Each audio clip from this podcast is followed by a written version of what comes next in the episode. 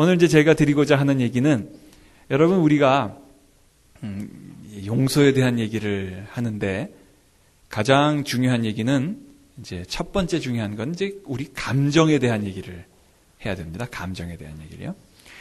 근데 이제 용서 얘기를 하다 보니까 제가 왜 용서에 대해서 고민하게 되는지를 좀 먼저 간단하게 설명을 드리도록 하겠습니다.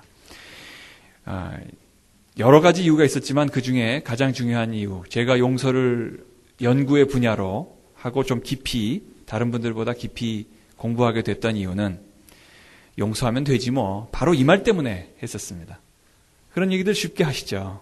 용서하면 되잖아. 근데 용서하면 정말 되시든가요? 용서가 그렇게 잘 되시든가요? 그렇지가 않으시더라는 거예요. 크리스찬들이 용서를 너무 쉽게 생각한다는 게 가장 큰 용서의 문제다. 누가 이렇게도 말을 했습니다. 용서를 너무 쉽게 말한다는 것입니다. 너무 쉽게 말한다는 것이 그냥 아무렇지도 않게 까짓 거 하면 되잖아. 이렇게 말을 하기 때문에 오히려 용서에 있어서 문제가 생기는 경우가 많더라. 용서가 잘 안 되더라. 이렇게 얘기를 했습니다. 참 맞다고 봅니다. 참 맞는 말이고요. 그래서 용서의 가장 큰 적이라고 할 수 있는 얘기가 뭐냐? 그 용서하면 되잖아. 그 왜 용서 못하고 그래? 그런 분들이 계셨어요. 제가 또 오늘의 교회도 있었지 않습니까? 근데 아, 누구라고 밝힐 수는 없지만 여러분이 사랑하는 분들 중에서도 저에게 그렇게 얘기하신 분이 계셨다라는 것이죠. 전 그때마다 고민했고 저거는 아닌 것 같은데 이렇게 얘기를 했, 생각을 했습니다. 근데 그 말이 맞, 맞을까요? 틀릴까요? 틀리다는 겁니다. 지금 용서하면 되잖아. 용서는 그렇게 쉽지 않다는 거예요. 간단하게 볼 일이 아니라는 것이죠. 단순하게 보면 용서를 못하게 된다는 겁니다. 지나치게 용서를 단순하게 보면 오히려 되돌아가고 되돌아가고 반복되고 반복되고 아, 좀 심리학적인 용어를 쓰면 퇴행, retrogression 뒤로 걸어가 버리 뒤로 이게 퇴행이라는 게 뒤로 걸어간다는 거 아닙니까? 뒷걸음질을 쳐버리는 그런데 이 뒷걸음질 친다는 말이 무섭거든요. 사람들이 용서가 좀 된 것 같을 때 용서하고 싶은 그 사람의 마음이 참 힘든 겁니다.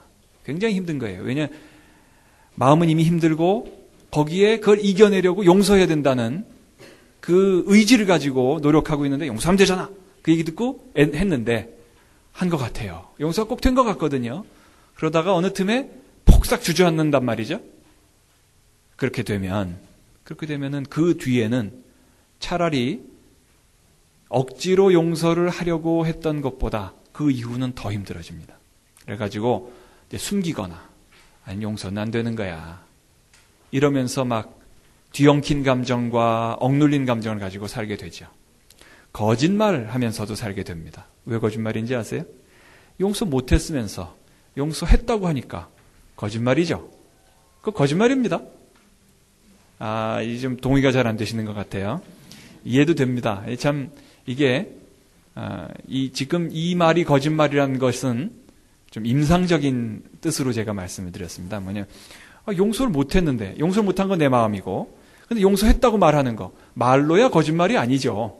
겉으로 드러난 거에 뭐 거짓말입니까? 뭐 그 저 뭐 누구한테 돈 안 주고서 줬다고 말하는 것도 아니고 안 받, 받고 나서 안 받았다고 말하는 것도 아니고 말이죠. 그런 거짓말은 아니라는 뜻입니다. 사기친 건 아니죠. 그러나 왜 거짓말입니까? 솔직하지가 않잖아요. 이중적이죠.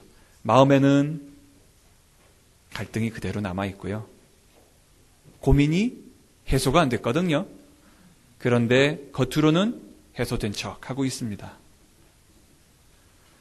아, 그러니까 참 힘들고 힘들어요. 거짓말이 됐고 또 해결이 됐다고 말을 했으니까 해결이 됐다고 말했으니까 다시 되돌아간다는 것도 부끄럽고 괴롭죠. 더 괴로워지고 좀 고민 가운데로 빠져들게 됩니다. 그래서 오늘 솔직해져야 된다는 얘기 할 건데요. 자, 용서라는 제목을 크게 붙였습니다. 근데 아, 거기에 제목 옆에 설명이 있습니다. 뭐라고 되어 있습니까? 잘못이나 죄를 꾸짖거나 벌하지 않고 어떻게 한다고 되어 있습니까? 끝냄. 미리 좀 제가 미리 개념을 하나 알려드리도록 하겠습니다. 여러분, 용서라는 것을 설명할 때는 이 끝낸다 라는 말이 상당히 적절한 설명이 됩니다. 용서를 설명할 때는요, 이 끝냄, 이 말이 굉장히 적절합니다. 또, 영어로 설명하면은 뭐가 또 적절할까요? 영어는 it go 한다. 이렇게 보시면 됩니다. go. let it go가 뭡니까? ready go가 아니고, let it go가 아니고, ready가 아니고, let it. let it go는 뭐니까? 가게 한다는 거 아닙니까? 가게 한다. 그러니까 붙들어 두지 않고, 붙들어 두지 않고 떠나가게 해 준다. 이런 뜻입니다. 일단 제가 그것을 좀 자세하게 설명을 드리도록 할 겁니다. it go 할수 있어야 됩니다. it go 하기가 어렵다는 뜻이에요. go가 참 어렵습니다. go 어려워요. 볼까요? 여기 보시면 첫 번째 게 용서에 해당하는 아, 히브리어 살라 예. 네, 살라라는 단어입니다. 그런데 용서하다, 사죄하다, 자비스럽다, 자비를 나타내다. 기본적인 의미네요. 그 다음 단어를 잘 보시기 바랍니다. 뭐라고요? 아바르. 아바르는 뭐라고 되어 있습니까? 건너가다, 지나가다, 죄를 그냥 지나치다, 용서하다. 이렇게 되어 있습니다. 예, 오해를 하시면 안 되지만, 오해 소지도 좀 있지만, 조심스럽지만, 아, 꼭 기억하셔야 될 게, 건너간다는 거예요. 패스해버린다는 것이죠. 그러니까 어떤 일을 겪으시면서 그냥 무슨 일 하나 못 건너가실 때 그런 경험들 해보셨죠? 겪어보셨을 수 있다고 생각되는데요. 아니, 왜 이렇게 나는 사소한 거 하나를 못 건너갈까? 근데 그런 경우에 보통 이렇게 설명드릴 수가 있겠습니다. 그런 경우엔 마음 가운데요. 대부분 뭔가 이렇게 걸려 있는 게 있으신데 그 걸린 감정은 분노하고 관련이 되어 있어요. 미운 거예요. 미운 거예요. 그런데 그 미움이란 것을 깨닫고 나면 내가 그걸 미워할 필요가 있었나? 이렇게 생각되는 경우들이 참 많습니다. 자, 이게 뭘까요? 내가 누구를 참 미워하고 꼴 보기 싫게 생각했었는데 내 마음을 충분히 내가 읽고 나니까 그 다음엔 어? 내가 미워하고 있었네. 그럼 미워할 필요가 없었잖아. 이렇게 되면은 미워할 필요가 없었잖아. 그 다음에 어떻게 될까요? 그 다음에 그 미움이라는 감정을, 분노라는 감정을 풀어놓기가 쉬워지겠죠. 고쳐야 돼. 바로 잡아야 된다고. 이렇게 얘기를 하지 않고 풀어놓아 주기가 쉽게 되겠죠. 그래서 건너가다.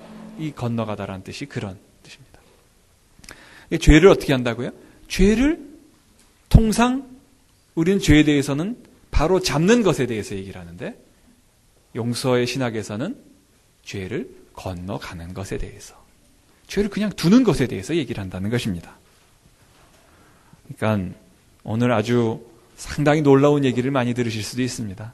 죄를 그냥 지나치다니요. 용서에서는 아주 중요한 얘기가 됩니다. 근데 이제 여기 아피엠이 뭡니까? 용서하다. 그 다음에 뭐라고 되어 있습니까? 죄를, 아, 빚을 포기하다. 아, 이거를 더 적절한 용어로 사용하면은 탕감하다. 탕감. 여러분, 빚을 탕감한 뒤에 되돌려 받으실 수가 있습니까? 없습니까? 없으시죠. 내버려 두다. 여기도 건너가다 비슷한 얘기가 나왔습니다. 히브리어와 헬라어 가운데 연결되는 단어가 나왔어요. 건너가다, 죄를 그냥 지나치다, 내버려 두다. 내버려 두다라는 말은 표준말대로 발음하면 좀 실감이 안 나죠. 내버려두다, 뭐 이래야지 실감이 납니다. 거기 뭔가 감정이 담겨 있어요. 취소하다, 탕감하다. 카리조마이, 자비를 베풀다, 긍휼을 베풀다. 기쁘거나 합당한 일을 행하게 하다, 죄를 속해주다. 이랬습니다. 자, 그래서 용서라는 이 개념적인 용서의 단어적인 의미를 설명을 드렸는데 오늘은 강의가 이게 성경대학에서 하는 강의죠. 그러나 굉장히 상담적이고 임상적이고 심리학적인 얘기를 좀 많이 들으시게 될 겁니다. 도움이 될까요? 안 될까요? 되죠. 왜냐하면 심리학이 성경의 말씀을 풀어놓은 것은 아니지만 심리학적인 눈으로서 상담적인 눈으로서 성경을 보면 전혀 다르게 또 어, 마음과 진리를 볼 수가 있게 되기 때문입니다. 그래서 이제 마음 얘기가 나오니까요. 필립 스위하트라는 분이 쓴 책이 있습니다. 하나님의 선물 감정 이런 책인데 얄팍한 책입니다. IVP에서 나온 책이고 아 오늘 제가 그 책을 못 가지고 나왔구만요. 뭘 가지고 뭘 안 가지고 왔나 했더니 책을 좀 보여드릴 것들이 몇 권 있었는데 이 책 뭐 나중에 보셔도 전혀 부담 없이 보실 수 있는 참 좋은 책입니다. 보신 분들도 많이 계실 거예요. 그런데 그 책을 보면 아주 신앙적으로도 참 잘 쓴 얘기지만은 정말 좋은 것은 무엇이냐면은 이 감정이라는 것을 이 심리학적이거나 아, 상담적인 관점에서도 아주 적절하게 잘 썼다는 것이죠. 근데 핵심이 뭐냐? 감정이라는 것은 하나님의 선물이라는 겁니다. 이게 지금 막 고개를 끄덕이시는 분들도 있고 뭔 소린가 하시는 분들도 계신데 이게 어려운 얘기입니다. 잘 들어보십시오. 감정이 하나님의 선물이라는 겁니다. 감정이 하나님의 선물이다. 이게 무슨 말이냐? 감정에는 어떤 게 있으십니까? 기쁨이 있으시죠. 기쁨. 또 슬픔. 예. 또 뭐 일단 그럼 히로에락 얘기가 나네. 히로에락. 그럼 노도 나오겠고 슬픔도 있고 즐거움도 있겠고요. 그뿐만이시겠어요? 분노. 분노도 종류가 많죠. 살기 등등한 분노도 있겠고요. 적개심. 적개심과 분노는 다릅니다. 그리고 또 단순한 그냥 아, 착잡한 마음, 우울함 있을 수 있죠. 자, 그러면 이 모든 게 감정이라면요. 감정이 하나님의 선물이라면, 이제 감정이 하나님의 선물이라면 기쁨 기쁜 건 좋지요? 기쁜 건 좋지요? 기쁜 건 좋습니다. 기쁜 건 좋습니다. 그러면 슬픈 건요? 슬픈 건 나쁩니까? 슬픈 건 나쁘세요? 슬픈 게 나쁘다면 하나님의 선물이 아니란 얘기가 되죠. 슬픔도 하나님의 선물이고 하나님의 선물인 이상은 긍정적, 부정적인 것을 얘기하기가 적절, 그러면 저, 그러면 안 된다는 거예요. 그건 적절하지 않다는 것이죠. 슬픔? 자, 보세요. 부정적인, 슬픔이 부정적인 감정이라면 어떻게 돼야 됩니까? 제거해버려야 되지 않습니까? 제거를. 없애버려야 되잖아요. 근데 슬픔이 잘 없어질까요? 에휴, 슬픔이 잘 없어지지 않습니다. 또, 분노. 그럼 분노도 마찬가지로 한번 얘기를 해보죠. 분노 어떻습니까? 분노.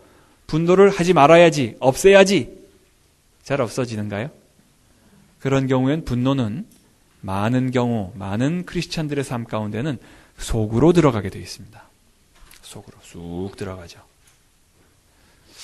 들어보셨을 것 같아요. 지금 고개를 끄덕거리신 분들이 많은 걸 보니까 수동적 공격성 들어보신 분 혹시 계십니까? passive aggressive라고 하는 건데 겉으로는 굉장히 나이스하게 점잖게 하는데 속으로는 분노를 가집니다. 말할 때 이렇습니다. 아, 말씀하시는 거 다 이해가 됩니다. 옳으신 말씀이고요. 그런데 이거는 아닌 것 같아요. 이렇게 얘기하는 거. 어법 있잖아요. 이중적인 어법.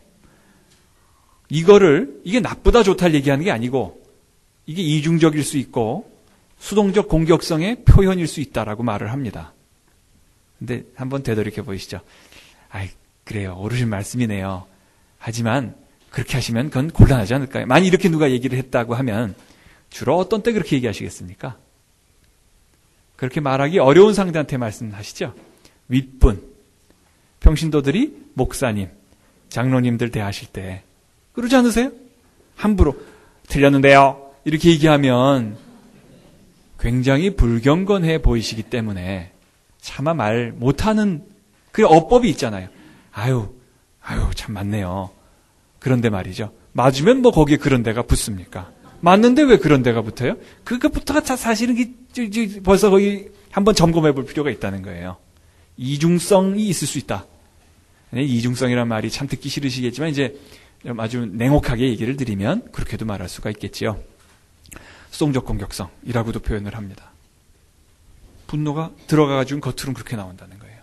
만, 더 이제 못마땅한데 못마땅한 걸 보여, 주지 못하겠고 겉으로는 속으로는 다르게. 그게 말에 다 드러난다는 것입니다. 자, 분노가 나쁜 겁니까? 좋은 겁니까? 네, 질문 자체에 좀 문제가 있습니다. 그죠? 분노가 나쁜 겁니까? 좋은 겁니까? 어쨌든. 나쁜 질문에 잘 대답을 해보시면 좋겠습니다. 분노가 나쁜 겁니까? 좋은 겁니까?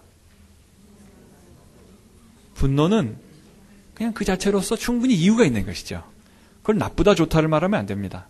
그게 하나님의 선물로서 받아들이는 것이죠. 어떻게 보면 선물로서 조금 더 극, 적극적으로 받아들인다면 좋을 수도 있는 거예요. 이렇게 가르치기도 해요. 이거 요거는 아마 제가 이번 강의 이 첫 강의와 두 번째 강의 한두 번 더 말씀드릴지도 모르지만 분노를 왜 느끼느냐 이렇게 설명하신 분이 있었어요.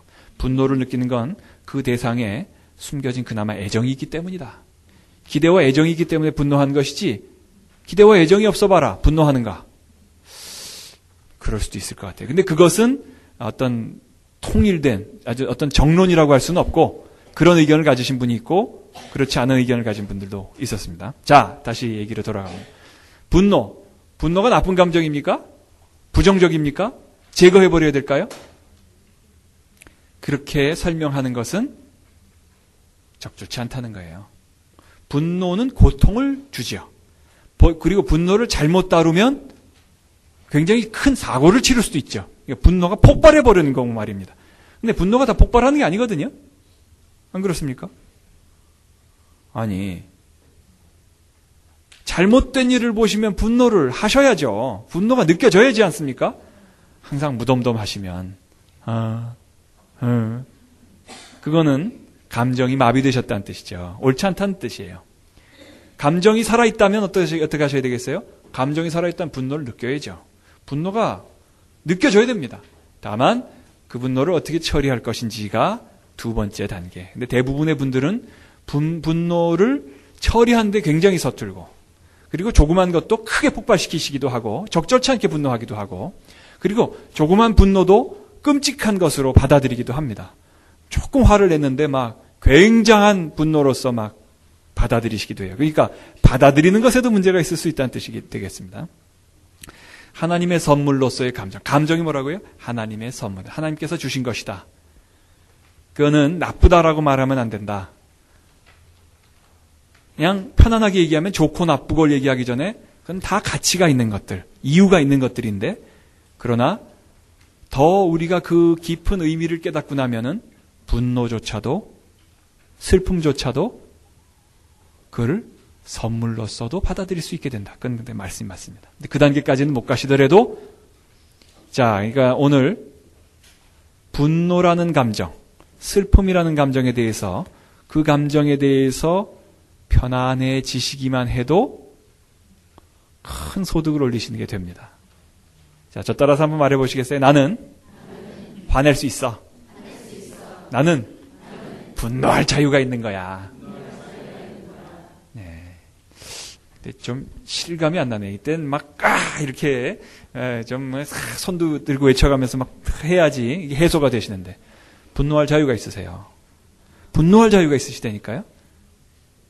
분노할 자유가 있습니다. 그렇다면, 슬픔은 슬퍼할 권리가 있죠. 그래서 많은 경우에, 이, 온누리교회나 다른, 참 제가 속, 요즘 섬기는 소망교회도 그, 그 그렇게 가르치지 않는 걸로 합니다만은 자칫 이렇게 가르치신 분들이 있었습니다. 슬퍼하지 마시오. 하나님께서 슬퍼한 것을 기뻐하지 않으십니다. 슬픔이 없다는 슬퍼한다는 것은 믿음이 없는 것이요. 이렇게 가르치신 경우들이 있었습니다. 왜냐하면 그 슬퍼하는 걸 못 견디겠거든요. 그런데 예수님께서 가르치신 것 중에 산상수훈 중에서 자 한번 우리 기억해 보시면 마음이 가난한 자는 복이 있나니 또 그리고 또 뭐가 있습니까? 애통하는 자는 복이 있나니 저들이 위로를 받을 것이다. 그러면 애통을 해야 된다는 겁니까? 말아야 된다는 겁니까? 다시요. 슬퍼해야 된다는 겁니까? 말아야 된다는 겁니까? 예수님 말씀에 기초한다면 충분히 슬퍼해야 된다는 거예요. 그러니까 또 말씀을 잘 하셔야죠. 아, 슬퍼해야 되는겨. 그래서 그냥 막 그냥 무조건 아무 때나 코미디 보면서도 우시고 그러면 이제 그건 좀 치료가 필요하시죠. 그런 뜻이 아니고요. 슬퍼할 때 충분히 울어야 된다. 사랑한 사람을 잃어버렸을 때, 아끼던 물건을 잃어버렸을 때, 실패했을 때, 화내고 슬퍼해야 된다는 거예요. 애통하는 자는 복이 있나니. 아니, 예수님께서는 애통하는 자가 복이 있다고 가르치셨는데, 어찌해서 교회에서는 슬픔을 표현하지 않는 것을 믿음으로 그냥 너무 쉽게 바꿔서, 그건 왜 그렇게 말씀하셨는지 이해가 되시겠죠? 그런 너무 쉽게 바꾼 거예요. 너무 쉽게 환원을 해버린 것이죠. 환원해버리셔가지고 아주 잘못 가리킨 꼴이 되고 말았습니다. 슬퍼하셔야 돼요. 슬플 땐 슬퍼하는 것이 하나님의 창조 섭리에 잘 맞는 것입니다. 슬플 땐 슬퍼하자. 기쁠 땐 기뻐하고 그게 믿음이 있고 그게 장, 정상적이고 그게 건강하고 그게 소망이 있습니다. 자, 그래서 필립스 유하트가 쓴 책에선 하나님께서 뭘 주셨다는 겁니까? 감정을 주셨다. 그러면서 이런 얘기를 했어요. 그러나 자기 자신도 자기 자신도 여기에 인용문을 제가 썼습니다. 스위하트 얘기 스위하트 본인 자신도 야 나도 양파 같다. 양파가 어떻습니까? 까고 까고 또 까고 계속 까도 뭐가 나올 것 같은데 껍질 비슷한 것만 있고 계속 까진다는 거예요. 속알갱이 요만하더라. 근데 그것도 그게 진짜 과일 그, 그 핵심 그 뭐죠? 그 핵심인지는 모르겠고 다 죄다 껍질 같은 것만 있는 껍질에 그냥 쌓여 있어서 도대체 우리의 속마음이 뭔지를 모를 것 같더라. 감정은 하나님의 선물입니다라는 글을 썼던 스위하트조차도 그런 글을 썼다는 것이죠. 아주 솔직한 얘기입니다. 그렇다면 감정에 솔직해지는 법을 잘 모르는 우리들은 양파 중에서도 아주 무슨 양파일까요? 왕양파. 네. 표현이 좀 이상한데요. 우리 근데 우리의 마음을 우리 마음 가운데 뭐가 있는지를 모른다는 뜻은 이렇게도 바꿔 얘기할 수 있습니다. 우리는 우리 자신을 모르고 있다. 내 마음속에 내가 뭘 느끼는지, 무슨 마음이 있는지를 모르면서 내 자신이 누군지를 어떻게 합니까? 내가 어떤 존재인지를 안다는 것은 내가 무엇을 느낀지를 안다는 뜻하고도 같다는 것이죠. 자, 그럼 그 다음에 그 성령님 얘기를 제가 썼는데 그 글을 한번 읽어 보시겠습니다. 우리의 가장 위대한 상담가이신 성령께서는 사랑하는 그의 자녀들이 가진 감정을 비난하지 않으십니다. 성령께서 자녀들을 비난하지 않으신다는 점을 확신할 때 우리들은 하나님과 자기 자신에게 솔직해질 수 있으며 비로소 용서의 길을 걸을 수 있게 됩니다. 용서는 모든 치유의 궁극이며 용서는 솔직함으로부터 시작이 됩니다. 그렇기 때문에 이어서 용서의 첫 번째 관문이라고 할 수 있는 분노를 살펴보도록 하겠습니다. 자, 감정은 하나님의 선물이다. 슬픔도 기쁨도 분노도 그렇다면 분노가 있다는 것을 거부하지 않고 숨기지 않고 속이지 않는 것이 그것이 치료와 용서로 나아가는 굉장히 중요한 단계가 된다. 자, 이해하셨을 줄 알고 분노에 대해서 얘기를 해보도록 하겠습니다. 분노. 이 가운데 부디 그런 분들이 좀 많으셔야 되는데 용서했다라고 했지만 겉으로는 용서했지만 속으로는 용서가 안 돼가지고 끙끙 알아본 그런 고통스럽고 가슴 답답하고 머리도 띵하고 미칠 것 같은 정말 미칠 것 같거든요. 정말 미칠 것 같은 그런 경험을 해보신 분이 계셔야 돼요. 그래야 제가 드리는 말씀이 뭔지를 아시게 되는 것입니다.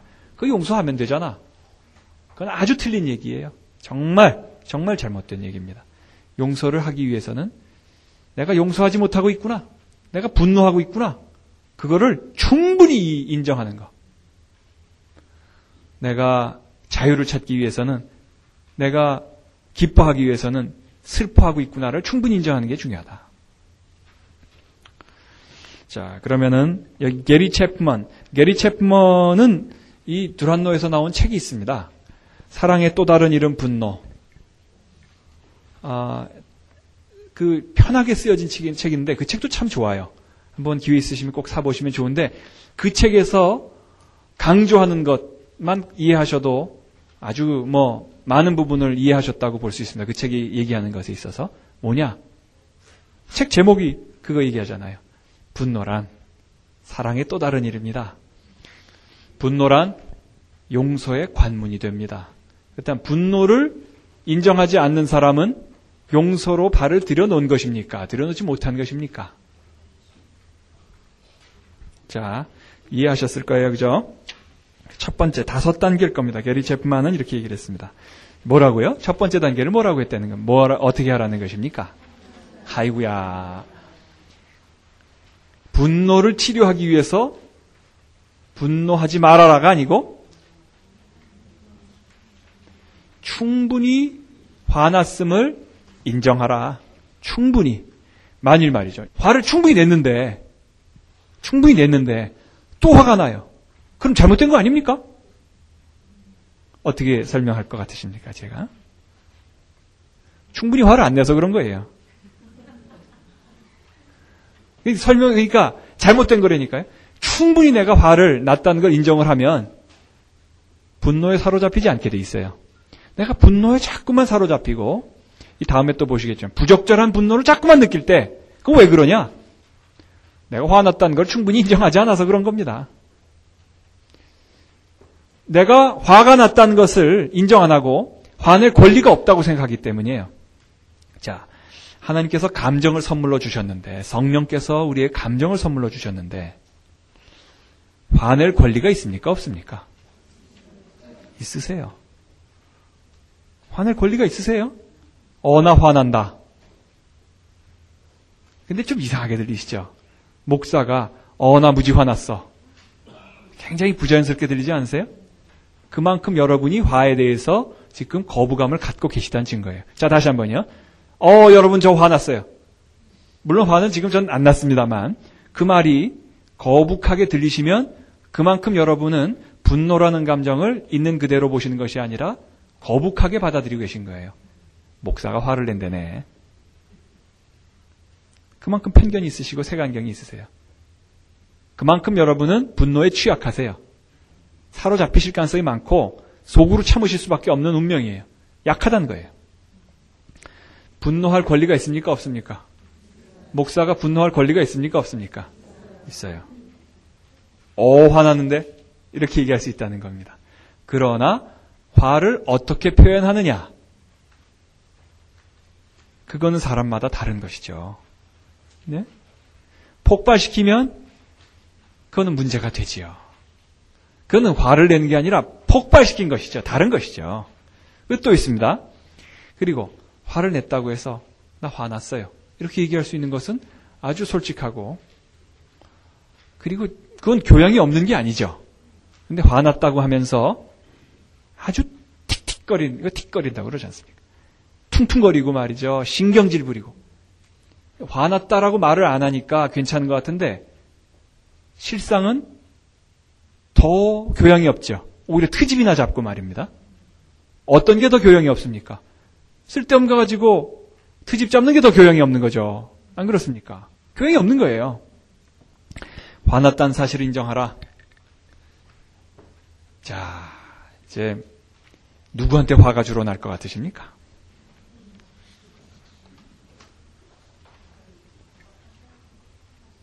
한번 말씀해 보세요. 물론이죠. 가까운 사람 하니까 그것도 아직 좀 막연하죠. 그만큼 좀 이렇게 뚜렷하게 얘기를 못 하셨죠? 더 뚜렷하게 한번 얘기해 보시죠. 남편, 아내, 자녀, 부모가 나와야죠. 그렇죠. 부모가 나와야죠. 그, 사실 성경에서도 그렇고, 우리의 일상적인 관계에서도 그렇고, 전통적인 가르침에서도 부모님의 사랑을 얼마나 위대하다고 말을 합니까? 맞습니다. 부모의 사랑에 견줄만한 것이 없지요. 하지만 마음 깊은 곳을 가보면 부모에게 상처를 안 받은 사람이 없어요. 부모에게 상처를 안 받은 사람이 참 없다라고 하는 건 너무 단정적이죠. 일반적이 일반화시켜 버렸습니다. 참 드뭅니다. 그 당연한 거 아닐까요? 부모가 인간이 아니든가요? 부모의 사랑을 통해서 하나님을 만날 수는 있지만 부모의 사랑이 하나님의 사랑이었습니까? 아이, 가슴에 손을 얹고 생각을 해보셔야죠. 그렇다고 말씀하시는 분은 난 거짓말쟁이라고 생각합니다. 그 말도 안 되는 얘기죠. 아니, 제대로 된 거를 줄 수 없었고, 우리가 받지를 못했는데, 어떻게 부모에 대해서 하나님의 사랑을 제대로 다, 그걸 통해서 하나님의 사랑 같은 부모의 사랑을 받은 게 아니었는데, 유비가 있을 뿐이죠. 아날로기야. 비슷한 게 있었을 뿐이지, 속성이 들어있다는 것이지, 생명을 나누어 받았고, 헌신적인 게 있었죠. 희생적인 게 있었고, 사랑의 핵심과 속성이 있었죠. 그건 인정하지만, 그러나 아닌 점도 얼마나 많습니까? 부모님이 미움의 대상이에요. 자녀, 물론이죠. 자녀도 얼마든지 포함이 될 수 있죠. 마음 깊은 곳에, 깊은 곳에 우리는 그런 걸 다 깔아놓고 삽니다. 근데 그게요, 지금 오늘, 오늘 전 깊은 얘기를 하는데, 깊은 곳에 있는 것을 그만큼 자각하는 만큼 솔직해지는 것이고, 그것을 그 영성과도 관련이 됩니다. 내가 하나님 옆에서 화를 낼 수 있다는 거. 하나님 앞에 내가 화났다고 말씀드릴 수 있는가? 그 사람이 영성이 있는 사람이죠. 그런데 많은 경우에 하나님 앞에서 화났다는 얘기를 못하는 분들이 있어요. 그리고 굉장히 경건하다고 생각하는 분들이 있는데 노력은 하시지만 하나님과 친밀하진 않으세요. 전 말씀 보면 너는 하나님과 화목하고 편하라, 평안하라. 그리하면 복이 되기 말이라. 그랬지 않습니까? 화목하다는 말이 수동적 공격성 음, 이러고 있는 것이냐? 화목해 보이십니까? 환원이고 화목할 때는요, 속상합니다를 말할 수 있어야 되는 거예요. 그게 친밀함의 기초거든요. 자, 화났다는 걸 인정하셔야 되는데 거긴 대상이 포함이 됩니다. 근데 그렇다고 말해서 조심하십시오. 오늘 가가지고 난 화났어. 이렇게 얘기하시면 이제 그건 뭐가 뭐의 문 어떤 문제가 될 교양이 없고 지혜가 없고 그리고 사고 친 것이죠. 함부로 나 화났어요. 이렇게 얘기하시는 거는 그건 지혜롭지 않은 거예요. 그분이 받아들일 준비가 됐든지 또 꼭 말해야 해소됩니까? 그런 뜻이 아니죠. 내 안에 그게 있다는 걸 인정하라고 했죠. 두 번째 다음 페이지를 보시면 관련된 얘기가 나오고 있습니다. 뭐라고 읽어주시기 바랍니다.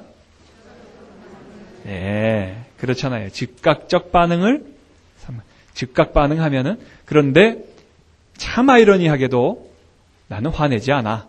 하고서 숨겨둔 분노가 있는 또 그게 깊이 쌓여있고 강한 강렬한 게 있으신 분들이 그런 분들이 분노를 하면 터지면 가끔 걷잡지 못하는 정말 즉각적 반응을 일으킨 경우가 있습니다. 내가 왜 이런지 나도 몰라. 모르죠. 근데 아는 사람 보면 압니다. 깊숙한 게 보이거든요. 즉각적 반응을 자, 자, 자 이제 이해가 되실 거예요. 화났다는 것은 자각하다, 자각하되, 첫 번째. 두 번째, 즉각 반응은 삼가하라. 아주 참 실제적인 요령입니다. 세 번째가 뭡니까? 사실은 세 번째까지 하실 수 있으면 벌써 많은 부분은 다 끝났습니다. 그렇죠? 내가 왜 분노했을까?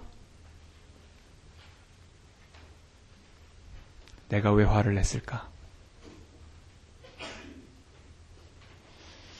어, 대상관계 이론이나 좀 음, 정신분석학적인 이야기를 빌어서 이론을 빌어서 분노를 설명을 드리면 이렇습니다. 우리가 분노를 느끼는 많은 이유는 그 이제 나이가 들어서 분노를 느끼는 많은 이유는 사실은 그 대상 때문이 아니라는 겁니다. 그 대상, object, 그 대상 때문에 분노하는 게 아니라는 겁니다. 이해가 되십니까? 뿌리 깊은 대상이 있었다. 누군가한테 화를 내. 옆집 사람, 친구, 남편, 아내. 막, 왜 그런지 모르겠어. 그런데 곰곰이 이제 2단계까지만 가셔도 대단한 단계라는 건 아셔야 돼요. 그러니까 쉬운 단계란 뜻이 아닙니다. 그러나 내가 왜 그 사람한테 화를 내지? 를 자각하실 수 있게 되면 굉장한 자각이죠. 아, 이 정도 가셨으면 이건 뭐 뿌리가 깊다 이렇게 보시면 되고요. 그 뿌리는 어디 뭘까요? 그렇죠. 뭐라고요? 한 분만 대답하신 입만 움직이셨는데 그 가장 깊은 뿌리가 뭘까요? 네, 가장 깊은 뿌리는 부모로 잡습니다. 그 관련돼서 나지요. 부모, 원대상, primal objective, 원대상, 가장 원초적인 가장 초기에 자 부모라고 하니까 부모라고 하니까 또 좀 막연하네요. 누구지요? 엄마죠. 엄마입니다, 엄마. 그 대상관계 이론을 아마 못 배우셨어요. 오늘은 어차피 저는 이렇게 심리학적이고 상담학적인 얘기를 주로 해서 말씀드린다는 거 양해를 구했습니다. 그러니까 오늘 성, 목사가 와가지고 순 상담 성경 구절은 몇 구절 안 하더라 이렇게 얘기하시면 안 되시는 거예요. 대상관계 이론을 얘기하면은 어떤 얘기가 나오냐면은 거기에 자, 어린아이들이 생후 몇 달 몇 달한넉 달, 그건 학자들마다 달수 차이가 좀 있으니까 뭐 굳이 얘기할 필요 없는데 한뭐 4개월 이내를 겪으면서 어린이들이 어떤 변화를 겪는데 처음에는 이 엄마가 좋은 엄마인지 나쁜 엄마인지를 구분을 못 한다는 거예요. 이 무슨 소리냐? 더 정확하게 설명을 드리죠. 한 엄마로 보지를 못하고 이게 더 정확한 설명입니다. 자기에게 젖 먹여주는 엄마는 안아주는 엄마는 좋은 엄마. 그런데 자기를 팽개쳐두는 엄마는 박해하는 나쁜 엄마. 근데 이제 엄마라는 말도 모르고 박해하는 대상, 사랑해주는 대상. 둘인 줄 안돼요. 그럴듯하지요? 이해가 되시, 되시죠? 어떻게 처음 태어나가지고 애가 항상 잘해주는 엄마가 팽개쳐 놓을 수 있고, 팽개쳐 놓던 엄마가 먹여주기도 하고, 안아주기도 하고, 어, 이게 된다고 보겠습니까? 이해가 되실 것 같아요. 그 분, 분리된 게 이해가 안 된다는 거예요. 그런데 사랑해주는 대상은 한없이 자기를 사랑해줄 걸로 이상화시켜버리고, 자기한테 잘해주지 않는 엄마는 이제 나를 엄마 이 엄마가 아니지 이 대상이 나를 멸절시켜 버릴 거야. 이렇게 하면서 공포를 갖게 되는데 이게 이제 아, 편집 분열적 자리. 이제 그 다음에 찾아오는 단계가 뭐냐면 우울적 자리라고 하는 것인데 이게 어떻습니까? 근데 엄마가 두 엄마입니까? 한 엄마입니까? 한 엄마거든요. 자 보세요. 사랑하는 대상이 미움의 대상이었고 미움의 대상이 사랑하는 대상이었더라. 이 눈물의 씨앗입니다, 이거. 우리도 이 애증의 관계는 정리하기가 힘들죠? 그런데 이 애증의 관계가 언제부터 시작이 됐다고요? 뿌리 깊게. 사랑하는 당, 나한테 잘해주는 엄마가 나한테 섭섭하게 하는 엄마였더라. 같은 대상이더라. 그래서 우울해지는 거예요. 사랑하는 날 사랑해주는 사람이 날 미워해, 날 소홀하게 돼 있고. 미워한 거예요, 애 입장에서는요. 날 울렸고, 날 미워한 사람이 알고 보니까 날 사랑한 사람이네. 그래서, 우리의 미움의 뿌리는 굉장히 깊이 거슬러 올라가게 됩니다. 어린 시절로 가게 되지요. 그러니까, 분노, 나 분노하지 않아. 그런 말 함부로 하지 마세요. 그렇게 말할 거 아니에요. 분노가 없는 사람이 어디 있어요? 우리 안에 자연 자리 잡은 거예요. 그걸 대신 이제 극복하고 오셨으니까 이 자리까지 오셨지 않습니까? 그 이겨내고 극복하고 참기도 하고 그 오신 그 노력이나 수고는 얼마나 큰지 모르겠어요. 대단한 것이죠. 그러나 오늘 얘기는 좀 다르죠. 오늘 얘기는 솔직해지는 법에 대한 얘기입니다. 참 내가 사랑한 대상이 미움의 대상이었다니. 참 끔찍한 얘기 아니겠습니까? 분노의 원인. 그러니까 분노의 원인을 살펴보면 많은 경우에 정말 분노할 만한. 그러니까 우리가 요즘 겪는 일들, 그 왜 아파트에서 이웃집에 음식 갖다 줬더니 그릇을 석 달째 안 주고 있더라.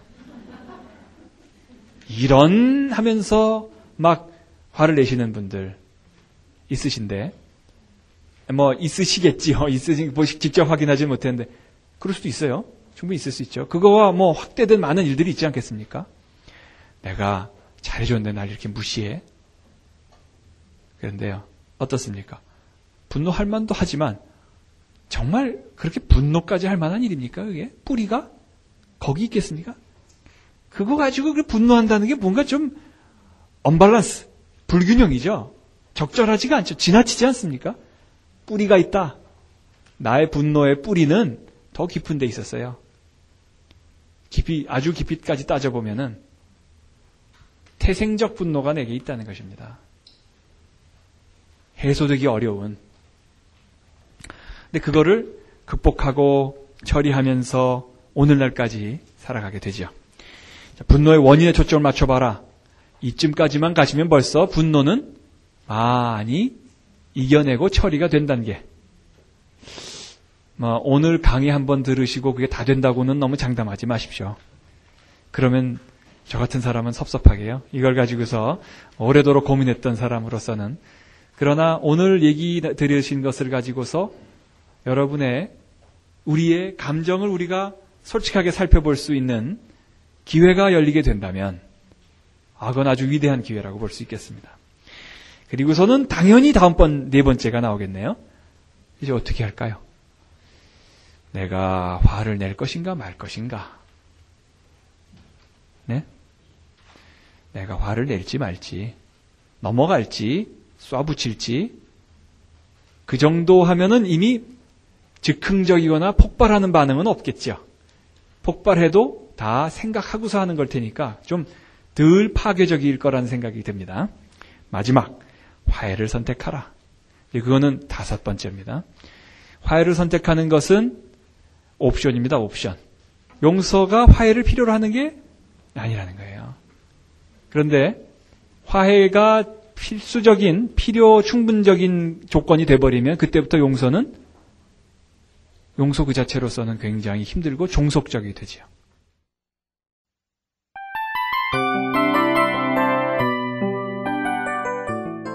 이 프로그램은 청취자 여러분의 소중한 후원으로 제작됩니다.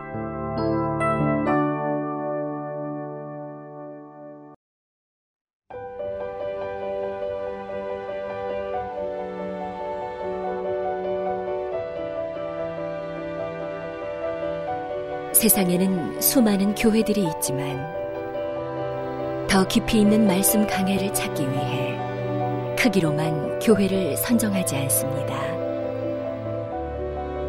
보다 좋은 영적 콘텐츠를 더 많이 나누기 위해 방송비를 받지 않습니다. 1년 365일 복음만 전하고 싶어서 우리는 광고를 하지 않습니다. 온누리의 복음을 땅끝까지